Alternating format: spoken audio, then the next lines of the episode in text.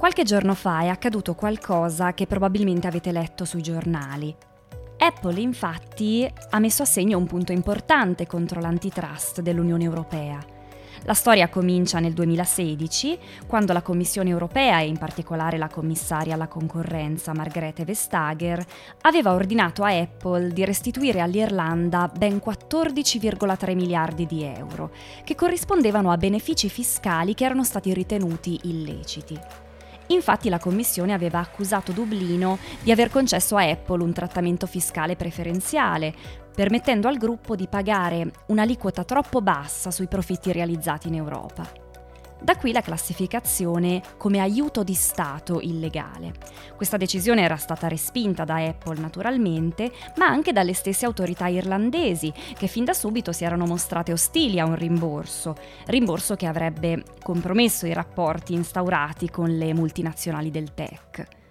Ecco, con una sentenza di pochi giorni fa, il Tribunale dell'Unione Europea ha annullato la decisione della Commissione, sostenendo che la Commissione non sia riuscita a dimostrare che a Apple era stato concesso un vantaggio economico anticoncorrenziale.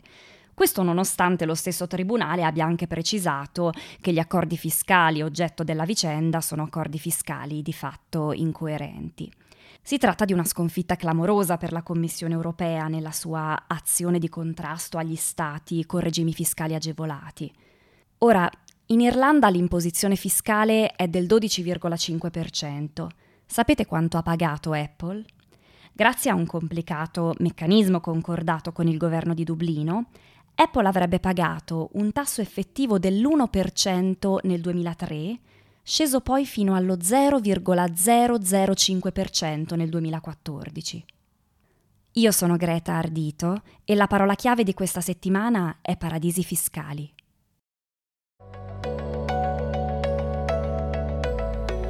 Ripartenza. Salute. Agenda 2030. Paradisi fiscali. Le parole chiave dell'economia. I podcast del Festival dell'Economia di Trento, a cura della Voce.info, in collaborazione con l'Università di Trento.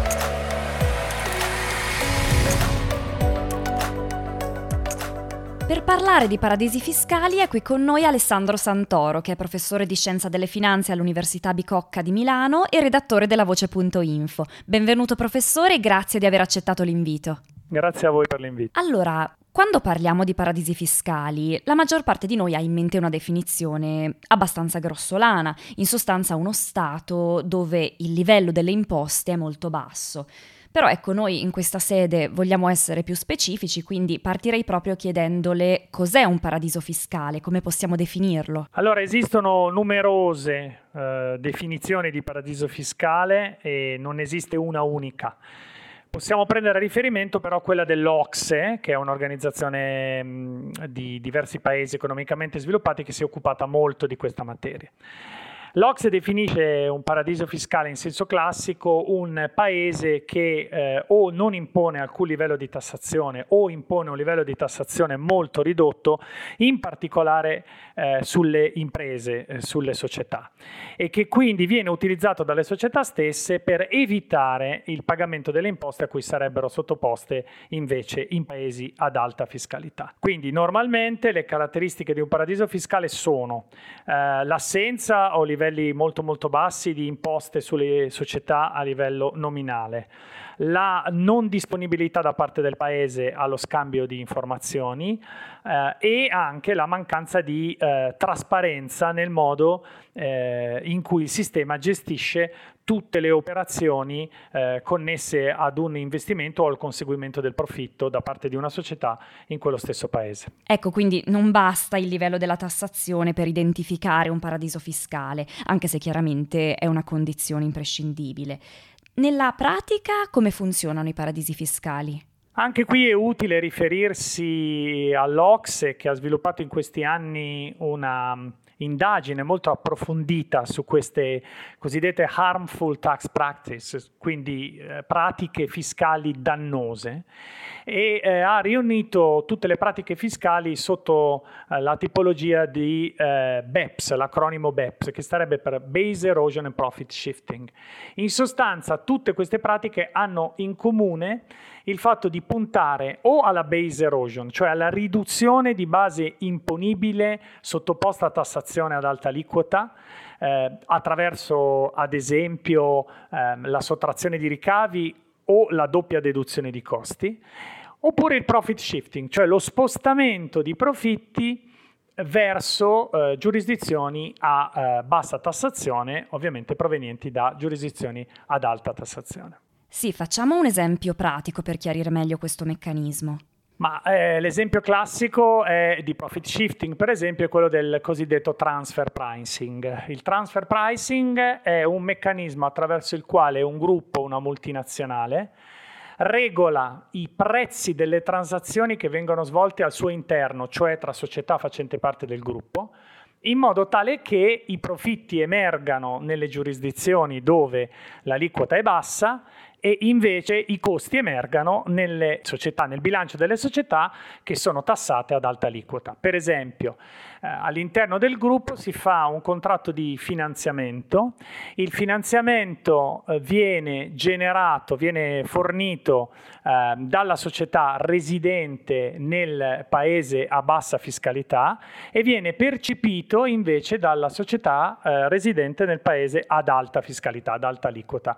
In questo modo una transazione che all'interno del gruppo è del tutto neutrale perché si tratta di una somma che si sposta nello stesso ammontare da una società all'altra genererà una bassa tassazione in capo alla società che ha fatto il prestito e invece un molto maggiore recupero di costo, eh, deduzione dalla base imponibile della società che ha ottenuto il prestito. Quindi un'operazione neutra da un punto di vista finanziario genera un guadagno fiscale dovuto al differenziale tra le due aliquote.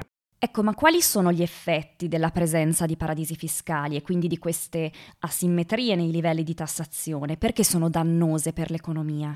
Allora, gli effetti dannosi dal punto di vista economico sono sostanzialmente tre. Eh, il primo è che viene distorto il meccanismo della concorrenza. Noi sappiamo che la teoria economica ha dimostrato che a certe condizioni la concorrenza è in grado di portare ad allocazioni efficienti delle risorse. Tuttavia, quando eh, c'è la possibilità di evadere e ovviamente non tutti possono evadere nella stessa misura, l'evasore avrà un vantaggio competitivo non dovuto alla sua maggiore efficienza, ma dovuto semplicemente al fatto che è in grado di evadere. Poi c'è un problema eh, di diseguaglianza, perché di nuovo, poiché non tutti hanno le stesse possibilità di evadere, ad esempio determinati meccanismi sono accessibili solo a società di dimensioni mh, internazionali, non magari alla piccola impresa domestica, eh, allora a quel punto di nuovo si crea un vantaggio competitivo per la eh, multinazionale nei confronti dell'impresa domestica. E una terza ragione più generale, comunque l'evasione fiscale, anche se non generasse diseguaglianza, cioè se fosse uh, accessibile nella stessa misura a tutti, eh, comunque comporterebbe una perdita di gettito, una minore possibilità dello Stato di fornire beni e servizi pubblici e quindi di intervenire anche nei settori in cui secondo la stessa eh, teoria economica, è efficiente che intervenga, per esempio tutti i fallimenti del mercato, il settore della sanità, il settore della scuola e via dicendo. Ecco quindi effetti distorsivi sulla competizione, aumento delle disuguaglianze e perdita di gettito fiscale. Guardando ai numeri sui paradisi fiscali, quali sono i paesi che ci perdono di più e quelli che invece ci guadagnano di più? Alcuni naturalmente saranno anche scontati. Ecco, questa è una materia molto delicata perché sono numeri, tanti numeri che vengono forniti da, da diversi soggetti. Ovviamente ogni volta che si parla di evasione e specialmente di evasione fiscale internazionale, eh, è difficile dare dei numeri affidabili. È ancora più difficile rispetto all'evasione, diciamo, normale domestica, perché almeno per l'evasione domestica la contabilità nazionale eh, fornisce un supporto, eh, un termine di paragone, perché in teoria la contabilità nazionale riesce a ehm, tenere conto dell'economia sommersa, ma i flussi di evasione internazionale sono molto più difficili da, da registrare. C'è però una recente recente fonte molto interessante da questo punto di vista. È un progetto che si chiama The Missing Profits of Nations. Eh, il principale animatore diciamo, di questo progetto è il professor Zachman dell'Università di Berkeley, insieme a tutta una serie di collaboratori. Ha costruito un database eh, che si concentra sulla eh, evasione eh, attraverso l'utilizzo dei paradisi fiscali da parte delle multinazionali, quindi è solo un pezzo, perché esiste anche l'utilizzo dei paradisi fiscali da parte di, di persone fisiche, eh, senza passare attraverso eh, una multinazionale, ma è comunque un pezzo più, più, importante. Ha utilizzato tutta una serie di, di dati, eh, ha ricostruito un vero e proprio database relativo sostanzialmente a tutto il mondo occidentale e ha calcolato che circa il 40% dei profitti delle multinazionali, per un valore di circa 600 miliardi di dollari annui, sono um, diciamo, portati verso i tax havens e i vincitori, i paesi diciamo, che ne ottengono eh, maggiori risorse non sono particolarmente stupefacenti, diciamo, sono l'Irlanda, sono il Lussemburgo, eh, sono Singapore, poi in misura mano- minore gli stessi Paesi Bassi. E invece i, i main losers, cioè i paesi che perdono, sono uh, tutti gli altri paesi, in particolare dell'Unione Europea, che non sono tax haven, e quindi fra questi, per esempio, l'Italia, la Francia e, e la Germania. Eh, è da sottolineare che eh, secondo i calcoli di, di Zachman, eh, l'Unione Europea, i paesi non eh, diciamo paradisi fiscali dell'Unione Europea, eh, perdono più di quanto perdano gli stessi Stati Uniti o il Giappone o altre, o altre ah, grandi economie di mercato. Tra l'altro proprio in questi giorni il commissario europeo agli affari economici Paolo Gentiloni ha ricordato che l'evasione fiscale internazionale delle imprese nell'Unione Europea è pari a 35 miliardi di euro e ha anche ricordato che politiche di tassazione aggressive per attrarre le imprese come quelle attuate dall'Olanda rischiano di danneggiare la parità di concorrenza tra i paesi europei. Quindi ecco, si tratta di una partita calda proprio in queste ultime settimane. A questo punto le chiedo come si combattono i paradisi fiscali, quali sono le politiche da adottare. Allora, anche da questo punto di vista ehm, dobbiamo avere presente delle azioni coordinate a livello internazionale, perché direi per definizione un singolo paese non può da solo eh, modificare la situazione, serve evidentemente un'azione coordinata. Tra l'altro eh, il fatto che all'interno della stessa Unione Europea esistano dei paradisi fiscali eh, la dice lunga, insomma, sul, eh, da un lato sul quanto eh, poco sia stato fatto in questa lunga ormai storia dell'Unione Europea per armonizzare le legislazioni fiscali, dall'altro, volendo essere ottimisti, su quanto si potrebbe fare eh, già in Europa, quindi senza necessariamente coinvolgere eh, anche tutta una serie di paradisi fiscali fuori, extraeuropei. Eh, questa è una, una, cosa importante da considerare perché eh, spesso si ha l'idea del paradiso fiscale come l'isoletta sperduta nel Pacifico e invece i paradisi fiscali sono eh, molto spesso i nostri vicini di casa o i nostri partner più stretti. Mm, di nuovo è l'Ocse, l'organizzazione internazionale a cui in qualche modo è stata affidata eh, anche dal G7, poi dal G20, eh, è stato affidato il compito di elaborare delle strategie a livello internazionale per affrontare questo problema. E infatti nel progetto che citavo in precedenza, il progetto BEPS, l'Ocse ha elaborato tutta una serie di azioni, adesso siamo arrivati a 15, le azioni principali sono 15, eh, finalizzate a ridurre eh, diciamo queste, queste, pratiche fiscalmente dannose, mh, di, di, fiscalità aggressiva, in particolare da parte delle multinazionali. E quindi, eh, per esempio, ha eh, dettato una serie di regole e di consigli consigli ai diversi paesi per eh, prevenire quelle che sono le, ehm, diciamo, le, le pianificazioni fiscali che le multinazionali usano per sfruttare le asimmetrie di trattamento tra eh, tra diversi paesi di una stessa transazione. Ha previsto, ha eh, suggerito, per esempio, di mettere nella legislazione nazionale delle limitazioni alla possibilità di dedurre gli interessi passivi, proprio per evitare quel meccanismo di transfer pricing di cui parlavamo prima, che consente appunto di guadagnare molto se eh, la società collocata nel paese ad alta tassazione eh, può dedursi liberamente tutti gli interessi passivi anche delle operazioni infragruppo, cioè all'interno del gruppo. Poi eh, sul transfer pricing l'Ocse da ormai molto tempo eh, consiglia di utilizzare il cosiddetto arm's length principle, cioè il principio della lunghezza del braccio, che sostanzialmente vuol dire cercare di trovare per ogni transazione interna alla multinazionale un comparable, cioè un eh, prezzo ehm, che dovrebbe essere pagato dalle due parti per quella transazione se fosse fatta sul mercato, in modo da evitare che il prezzo venga appunto modificato a seconda delle esigenze della multinazionale. Nel caso in cui, per esempio, di, una, di un prestito infragruppo, il guadagno di cui parlavamo prima eh, cresce quanto più alto eh, è l'interesse, perché più alto è l'interesse, più grande è lo sconto fiscale che avrà la società che si deduce l'interesse. Allora in quel caso bisognerebbe eh, trovare l'interesse di mercato e riportare la transazione all'interno delle multinazionali, ehm, eh, riparametrarla e quindi considerare deducibile solo l'interesse che riflette il valore, il valore di mercato.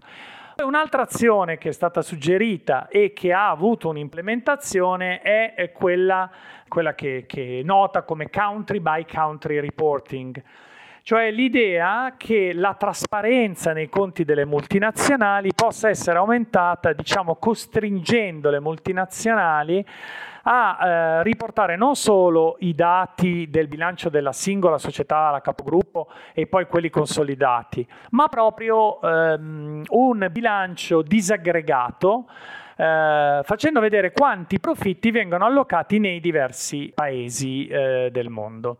Ora questo è stato implementato ma ehm, per ora solo ad un livello minimale, nel senso che le multinazionali lo comunicano alle diverse agenzie delle entrate che però eh, ne possono fare un uso molto limitato e non possono rendere pubblici questi dati. C'è invece una campagna da parte di, di diverse ONG che spingono, per esempio Tax Justice Network è una delle più attive, che spingono perché questi country by country reporting siano resi pubblici il che potrebbe per esempio consentire di usarli come criterio di discrimine per gli aiuti eh, dati dagli stati. Ad esempio, ultimamente eh, la Scozia, il Parlamento scozzese nell'elargire, nel distribuire eh, gli aiuti per, eh, alle imprese per eh, la crisi generata dal Covid, ha inserito una clausola nella quale appunto c'è scritto che le imprese che, hanno, ehm, che agiscono nei paradisi fiscali non dovrebbero eh, poter accedere a questi aiuti. Il problema è come capirlo, perché questa informazione non, ovviamente le imprese non è che la dichiarino pubblicamente e trovano il modo per evitare di farla comparire nei bilanci bilanci. Se il country by country reporting fosse liberamente accessibile, eh, questo problema si risolverebbe.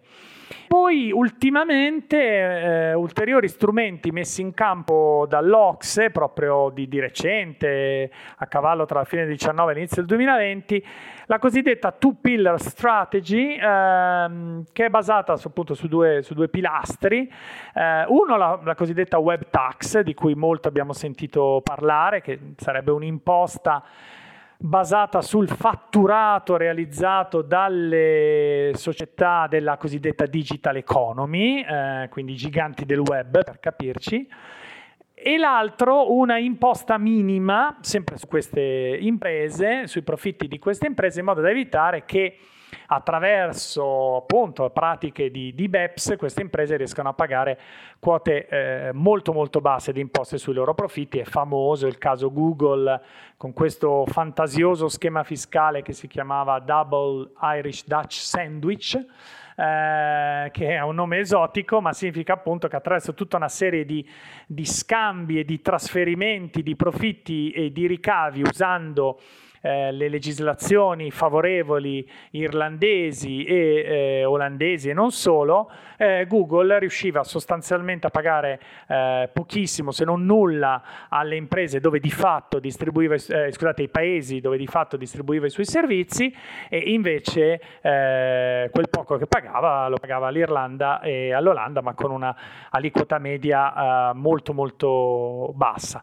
Quest'ultima iniziativa è notizia proprio di queste ultime settimane mm, che dovrebbe coinvolgere anche gli Stati Uniti, ovviamente in quanto membri dei paesi OXE, membri del, dell'OXE e eh, anzi paese eh, di residenza delle principali multinazionali del web, è stata stoppata dall'amministrazione americana e in realtà ha sollevato le perplessità di nuovo anche di tutta una serie di paesi europei, Irlanda in primis, e non è difficile capire perché. Certo, perché hanno regimi fiscali particolarmente convenienti proprio per le big tech.